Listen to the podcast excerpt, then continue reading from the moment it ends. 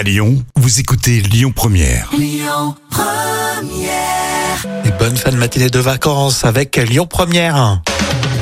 La France contre la Russie, c'est l'instant culture pour épater les collègues avec professeur Jam. Ça va? Oui, ça va. Eh, C'est une question d'histoire, hein, je, je vous rassure. Euh, L'armée de Napoléon qui a été euh, vaincue en Russie. Mais pour quelle raison, juste, euh, Jam Alors, ce que l'on sait euh, généralement, c'est que la débâcle de Napoléon lors de sa campagne de Russie a fait 500 000 morts. Hmm. Euh, le froid et la faim n'expliquent pas euh, tout, hein, à ce bilan euh, catastrophique. D'accord. Et le dernier coupable n'est autre que le pouls. Le pouls qui gratte? Le pouls, oui, c'est ça. Il serait responsable de 30% des pertes, euh, car il est vecteur de maladies comme le typhus ou la fièvre des tranchées, euh, qui ont tué d'ailleurs 550 000 hommes. Oh.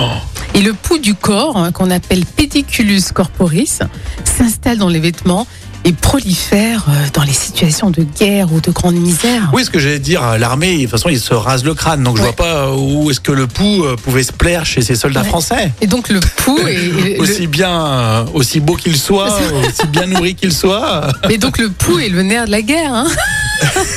Eh bien, donc ouais, ils allaient chercher les petits poils à, l'intérieur. Ah mon dieu, quelle horreur, c'est dégoûtant.